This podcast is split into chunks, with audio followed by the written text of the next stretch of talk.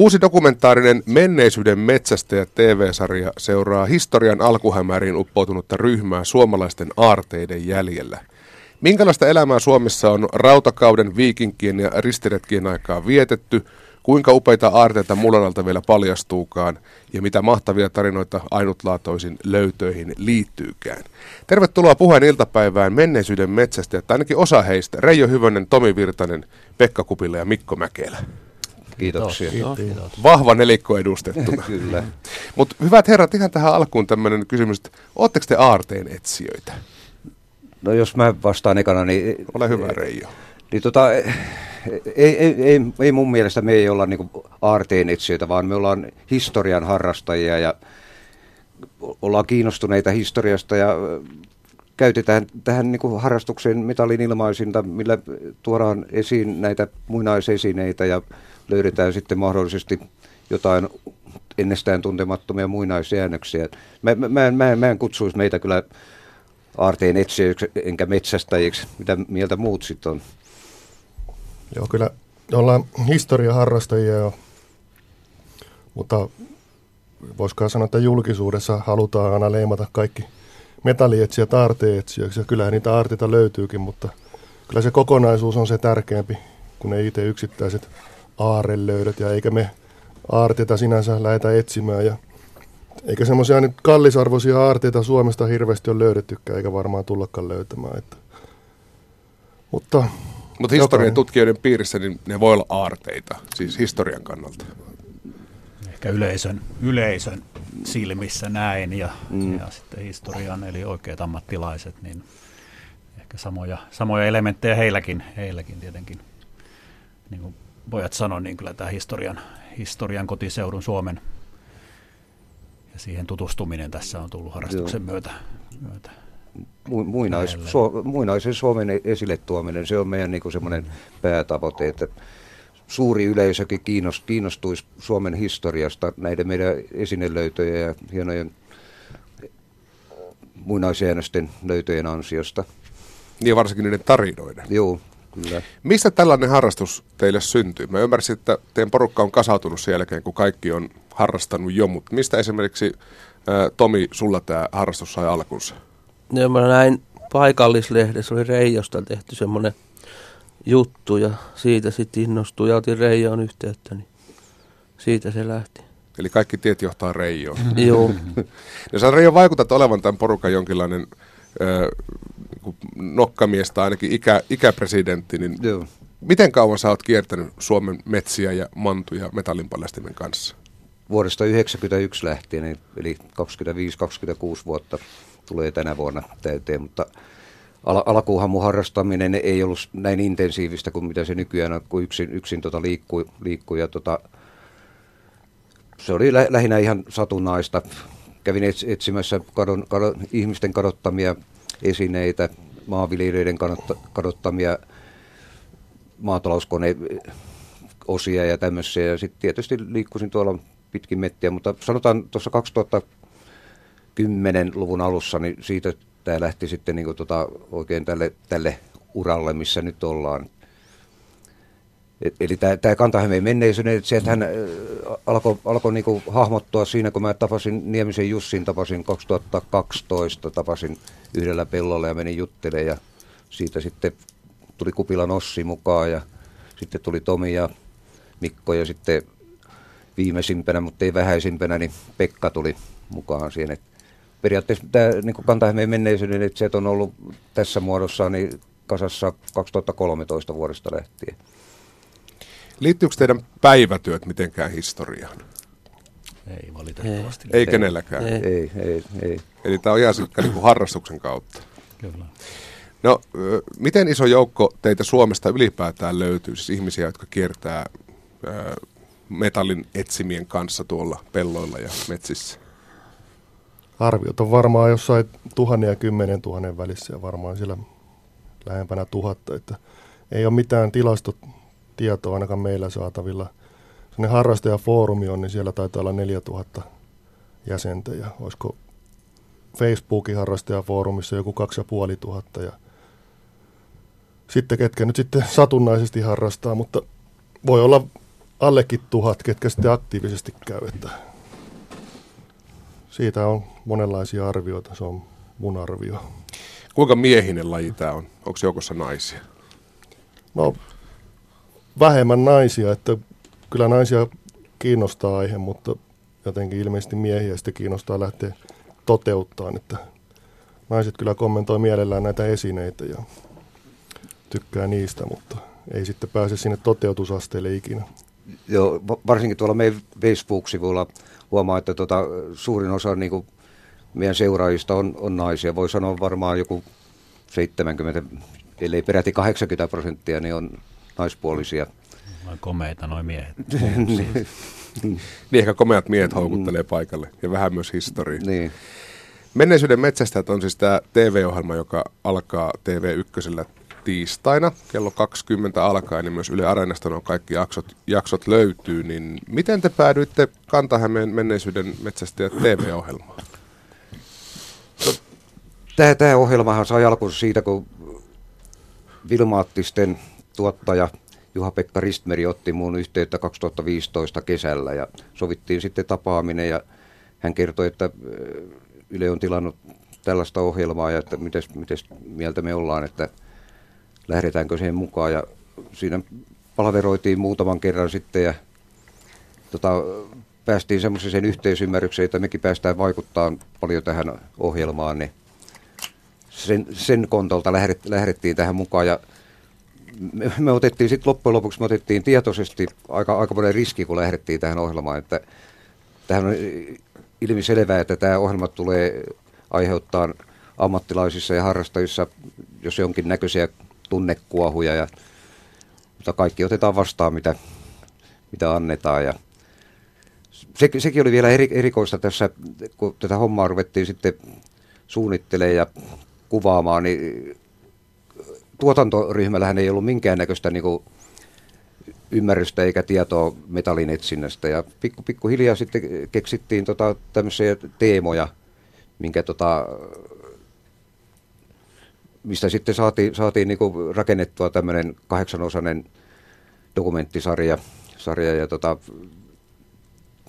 perimmäisinä kuin tota, juonenahan näissä on aina, aina joku, joku, joko tarina tai sit, sitten tota, mitä, mitä näitä nyt on, on, on tarina tai teema. Teema tai, tai niin, semmoinen. Niin. Paikkakunta. Mm. Mitä Reijo tarkoitat, minkälaisia tunnekouhia tämä tulee aiheuttaa alaharrastajien piirissä? No alaharrastajien piirissä niin varma, varmaan tota, ei tykätä siitä, että tämä tulee näin julkiseksi tämä metallin etsintä, että var, varmaan joku kokee, että tota,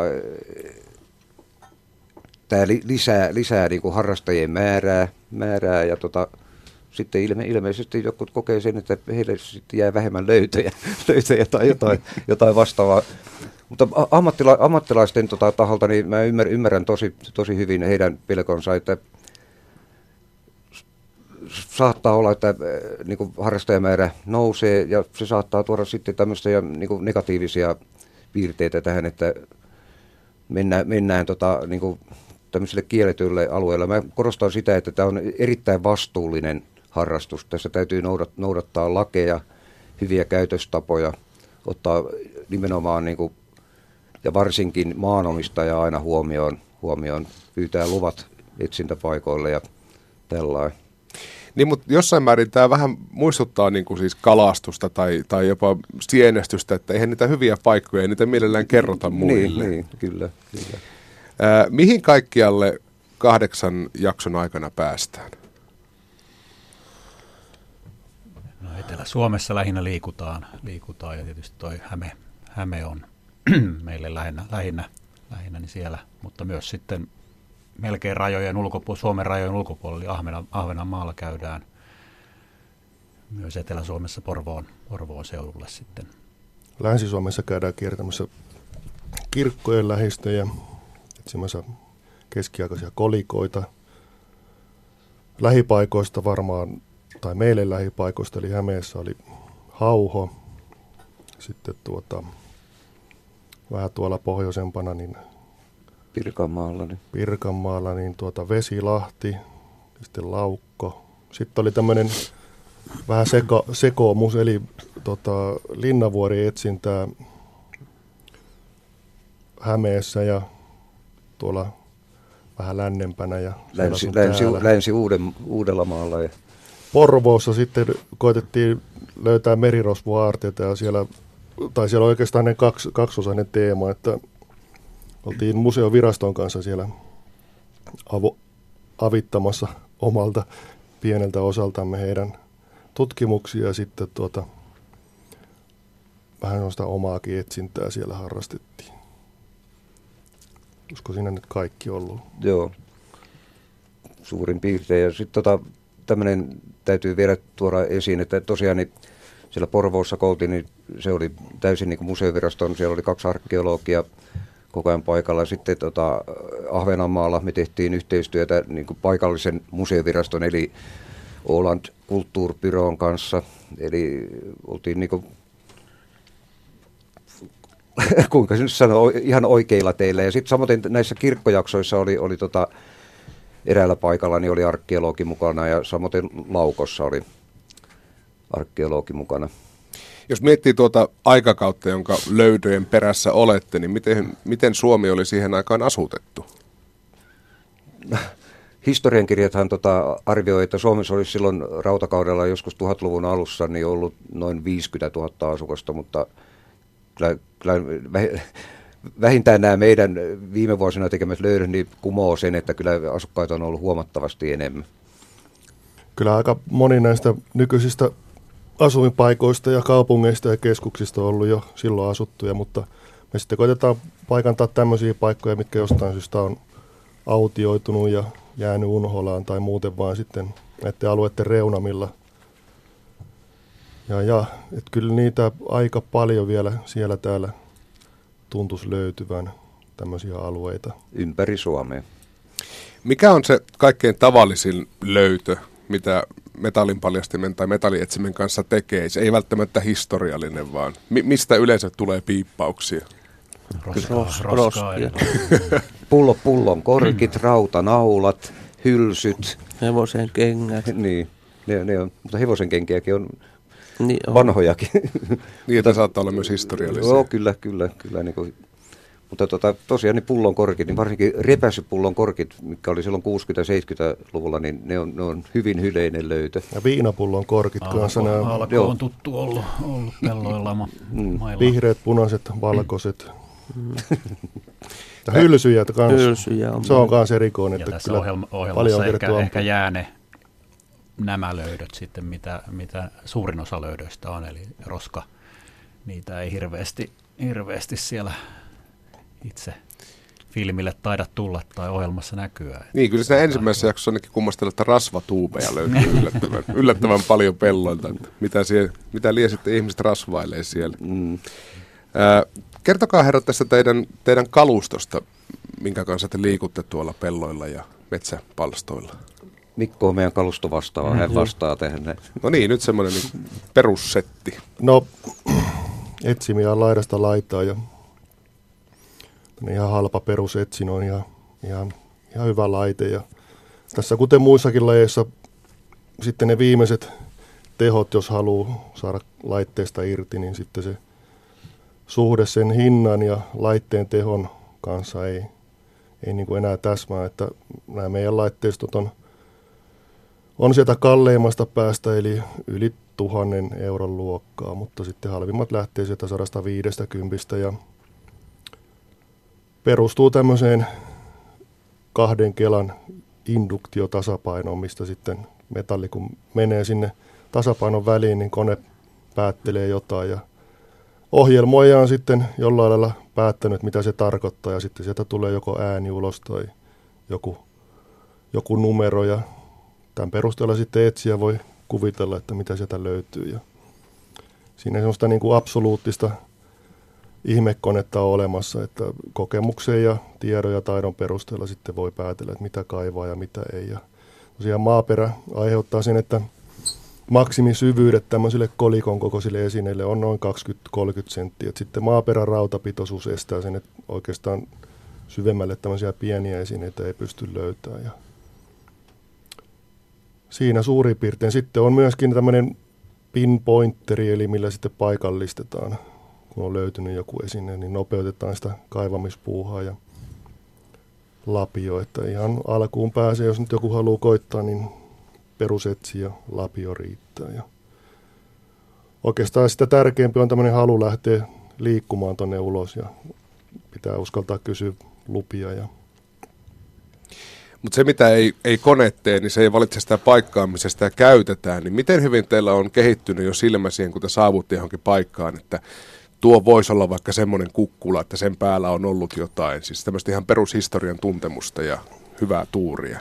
Se varmaan tapahtuu jo ennen, ennen kuin sinne paikalle saavutaan. Eli sitä, pystyy jo kartasta periaatteessa sitä katsomaan. Joo, ja on näitä muitakin, muitakin lähteitä, eli on ilmakuvia ja laserkeilauskuvia ja niiden perusteella sitten tietysti tämä kirjallisuus ja kartat, kartat on se yksi, eli tuossa jo aikaisemmin oli puhetta, että vanhat, vanhat asuinpaikat ja niiden ympäristöt on niitä otollisia. Toki sitten kyllä se Tomi näkee heti jo mm, paikan paikalla, että onko tämä hyvä vai ei. Että Mistä Tomi sen näkee? En mä tiedä. Tuuria pitää niin. olla. Mutta ilmeisesti aina ennen jokaista etsintäreissua niin tehdään aika perusteellinen paperityö ja pohjatyö? No, siinä on kaksi puolta, että toinen on tämä lupien saanti, että jos, jos ei saa lupaa paikkaan, niin sinne on huono mennä, että ja sitten taas jos tekee hirveän esitutkimuksen niin kun luvan on saanut, niin, niin, niin se on vähän turhaa puuhaa, että siinä niin kulkee käsikkäin tämä paikkojen seulonta ja lupien saanti. Ja kyllä nyt sen verran voi tietenkin antaa vinkkiä muillekin kohteissa, että esimerkiksi sellainen rämeikkö on harvoin ne kostee alava rämeikko on sellainen, missä on mahdollista mitään löytää. Että älä, älä saa. Tans, mm. Tanskassa ja Englannissa on tehty paljon suohautaleitä. Niin. Suomessa ei, ei vielä oikeastaan ainuttakaan, mutta kyllä sekin mahdollistaa. Niin, mutta voisiko ajatella niin, että jos on semmoinen niin kuin läpikulkematon räme siinä edessä, niin tuskin sinne on mennyt historiallinenkaan ihminen. Että. No se ei, ei se ihan näinkään, totta kai se vesi on saattanut nousta tai laskea, mutta jos nyt vaikka menee jonnekin pellolle ja huomaa, että siellä on joku kohta siellä vedenpeitossa, niin se on todennäköisempää, että siellä ei ole mitään, mm. kun taas sitten ehkä vähän korkeammalla ja maaperän laatua ja kaikkea mahdollista sitä voi, no kokemuksen kautta voi sitten tutki, tutkailla, että mikä olikaan hyvä paikka. Ja. Kyllä siihen nyt jonkinnäköinen silmäkin kehittyy, mutta paljon töitä ja suunnittelua. Kyllä, kyllä me näin niin talvisaikaan, kun ei päästä tuonne maastoon, niin silloin suunnitellaan paljon ja tota, täytyy tässä tuoda es, esiin, että tota, kyllä se niin kuin, sanotaan 90 prosenttia näistä paikoista, mi, mihin me mennään, niin lähtee yhden meidän jäsenen, eli Ossi Kupilan havainnoista. Eli hän on, hän on varmaan yksi Suomen tämmöisiä niin parhaimpia äh, laserkeilaus- eli lidarkarttojen tulkitsijoita. Et kyllä se os, Ossi nämä paikat suurin piirtein valittaa. Mutta jos joskus paikka saattaa valikoitua, kun sä ajelet tuolla ympäri Suomea autolla, että näet, että tuossa saattaisi jotain olla, mutta use, useimmiten se menee niin tämän esityön kautta, kautta ja sitten, sitten ruvetaan lupia kyselee ja Mm, joo, kyllä se näin, näin on, joo. Millaisia ne on nämä laserkeilauskartat? Mikko voi no, Suomessa on siitä hyvä homma, että Suomessa on kartotettu karttapohjiin tekoon lentokoneella tai helikopterilla, eli tämmöisellä laseretäisyysmittarilla tarpeeksi tiheesti otettu tai siis mitattu niin kuin etäisyyksiä koneesta ja siinä on semmoinen erikoisuus, että siinä pystytään esimerkiksi tämmöistä laserkeilausaineistosta rajaamaan pelkästään semmoiset etäisyydet, mitkä on lävistänyt kaikki puut sun muut, eli saadaan niin kuin pohjan muoto, maan, maan pinnan muoto mm. aikaiseksi. Ja siitä sitten pystyy tulkitteen, kun kaikki puut ja sun muut poistetaan, että näkyykö siinä jotain muotoja tai onko jotain tummentumia, mistä valo heijastuu paremmin. Ja näistä sitten, kun pystyy tai kokemuksen ja vanhan tiedon perusteella voi päätellä, että tuossapa onkin sopiva paikka ollut ihmisen asusta, että joki on varmaan ollut aikaisemmin tai vedenpinta korkeammalla ja töyrä on ollut tuonne suuntaan. Sitten sieltä saattaa jotain kuvioita nähdä, esimerkiksi Ossin tämmöinen eräänlainen sivuharrastus on tässä pongata kivikautisia asuinpaikkoja, tämmöisiä kuoppia sun muita, mitä hän on hyvin lahjakkaasti löytänytkin useita satoja ja ilmoitellut. Ja se on sitä eräänlainen tieteen ja taiteen laji, että joku ei näe niissä mitään, mutta sitten kun niitä tarpeeksi kauan katsoo, niin saattaa nähdä vaikka mitä. Työlästä, työlästä, työlästä se on, eli, eli ne on kuitenkin lähestulkoon koko Suomen alueelta, mutta sitten kun todellakin rupeat käymään, niin sun pitää mennä sinne hyvin, hyvin lähelle ja se vie aikaa. Se on niin kunnon käsityötä periaatteessa. Kyllä. Sitä ei mikään kone tee sun puolesta. Vielä ainakaan. Hmm. Meillä on puheen iltapäivässä vierana siis eh, Menneisyyden metsästäjät nimisen TV-sarjan nelikko, tai yksi osa tästä porukasta, Reijo Hyvönen, Tomi Virtanen, Mikko Mäkelä ja Pekka Kupila. Me ollaan tässä muutaman kertaa jo sivuttu tätä, että luvat pitää olla kunnossa. Niin mitä kaikkea oikeastaan siis maanomistajalta pitää pyytää, kun, kun lähtee tällaista tekemään? No tässä on meidän lupi, lupia. Niin. Tomi hoitaa lupa-asiat. No lupa, lupa et, mennä etsimään sinne pellolle ja niin se selittää, mitä me ollaan niin. Niinku teke, tekemässä. Niin. Usein, usein käy sillä tavalla, että tuota, maanomistajilla ei, ei ole niin minkäännäköistä tietoa, että mm. mikä, mikä tässä on nyt oikein kyseessä. Että me tullaan metallin etsimien kanssa sinne ja... Siitä, ja si- sitten niin. selittää, että mitä tapahtuu, jos jotain löytyy. Eli tällä tarkoitetaan sitä, että jos jotain löytyy ja ne ilmoitetaan sitten, tai niin kuin me tehdään aina, eli ilmoitetaan tuonne viranomaisille, niin siitä sitten tuota, he saattaa soitella ja kysellä ja jonkinlaisia suojelualuekarttamerkintöjä saattaa tulla. Kuinka hyvin näitä lupia sitten ihmisiltä irtoaa?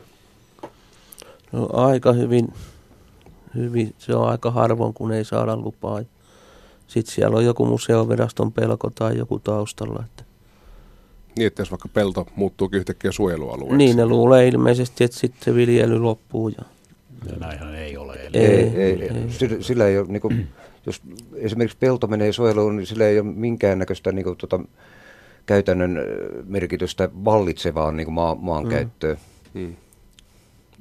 Minkälainen lainsäädäntö tämän teidän harrastuksen ympärillä sitä pyörii? Ainakin muinaismuistolaki koskettaa teitä aika lähellä. Joo, sitten on vielä semmoinen, mikä pitäisi ottaa huomioon, tai mitä ei monikaan niin huomioon, että on löytötavaralaki.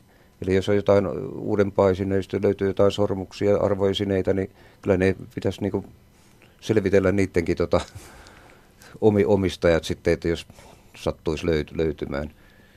Ja muinaismuistolaki tosiaan on se, on se mikä rajaa, rajaa tietyllä lailla ja ohjeistaa tätä, mutta valitettavasti vähän ehkä vanhanaikainen sitten tai jälkeen niin, jäänyt. Jälkeen jäänyt. Ja siitä tunnekuohusta puhuttiin aikaisemmin, niin tämä muinaismuistolaki tässä varmaan meidänkin jaksossa nousee esiin.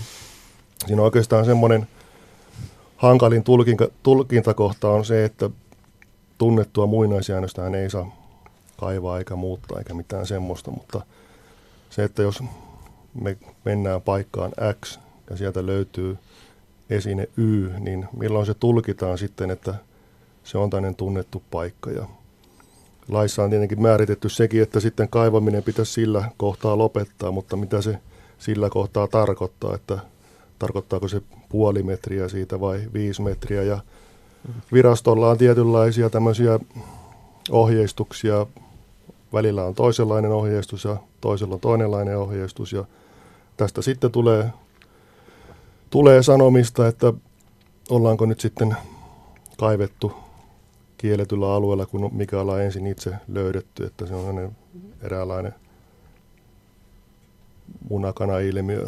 Että Mutta tässä varmaan korostuu nimenomaan se vastuullisuus, mitä Joo, Reijo sanoi, kyllä. että pelisäännöt pitää olla sillä lailla kuitenkin selvät, vaikka tulkinnan varaa toki löytyy. Joo, niin, kyllä. alueet, alueet pitää tuntea, mitkä on, mm. on suojeltu, ja ne aika hyvin tuolta löytyy, eli on paikkatietoikkuna muun muassa, ja, ja virasto oma portaali, niin. mistä, mistä pystyy sitten oman alueensa tai sen, mihin on ajatellut mennä etsiä, niin katsomaan, että onko suojeltu vai eikö ole suojeltu. Mm, mm. Se on ehkä se ensimmäinen, mitä myös tehdään. Joo, se on just sitä vastuullisuutta, että tota, harrastaja selvittää ekaksi niin sen maaston tilanteen, että mihin on aikomuksena mennyt. Ja maailmalla on erilaisia käytäntöjä, että Englanti, Iso-Britannia hyvin tämmöinen myötä, myötämielinen ja suhtautuminen viranomaisten puolesta ainakin meidän, meidän mielestä kyllä se, mihinkä suuntaan ehkä Suomenkin pitäisi. Ja ehkä me ollaankin siinä, siinä. Eikä, eikä sitten näitä niin sanottuja huonoja esimerkkejä. Naapurimaa Ruotsi taitaa olla yksi, missä, missä on hyvinkin rajoitettua tämä etsiminen. Ihan tuossa aluksi jo vähän kielsitte sitä, että te ette ole aarteen etsijöitä, mutta minkälaisia, tai minkälaista rahallista arvoa näillä teidän tekemillä löydöillä on ollut? No, se, se on vaikea, vaikea, vaikea sanoa, että minkälaista. Kun sä löydät tuota muinaisesineen, sä teet siitä löytöilmoituksen, sä voit siihen löytöilmoitukseen laittaa raksin joko lunastettavaksi tai lahjoitaksi jos sä laitat lunastettavaksi, niin museovirasto halutessaan lunastaa sen esineen ja maksaa sitä jonkinnäköisen löytöpalkkia. Heillä on omat kriteerinsä tähän, että millä tavalla he, he tota, hinnoittelee näitä löytöjä, mutta se täytyy sanoa, että ei, ei, ei näillä suomalaisilla löydöillä niin tota, ei, ei rikastu. Eikä, eikä, meidän tarkoitus ole, meillä ei ole niin minkäännäköistä taloudellista hyötytavoitetta tässä hommassa, että se historia on meidän niin se takaraivossa oleva, oleva tota, sysäys, mikä mettiä tähän ajaa. Niin eikä niillä löytöpalkkioilla taida edes omilleen päästä. No ei, ei, ei varmasti, ei, jos ajat, ajan ottaa huomioon. Niin, ja harva, harvasta harrastuksesta sitä niinku rahaa saakaan. No, mm, mm. Mutta tota, minkälaiset hetket teitä sitten palkitsee tuolla luonnossa? No kyllä taisit sanoa siinä Tummelipurkki kun löytyy. alussa siitä kalastushommastakin ehkä, vai muista mainitsitko siitä, mutta vähän sama, sama kuvio, että ensin tehdään iso alkutyö ja odotetaan jännityksessä ja ihaillaan maisemia ja ollaan porukassa ja sitten tämmöistä hauskaa pitoa ja pikkuhiljaa siinä sitten aika kuluu ja sitten saattaa tulla joku hieno löytö, niin se on vähän niin kuin sama kuin kalastuksessakin, vähän samoja elementtejä, että ison työ ja paljon satsausta ja sitten tulee sellainen pienikin sintti kyllä lämmittää niin sanotusti.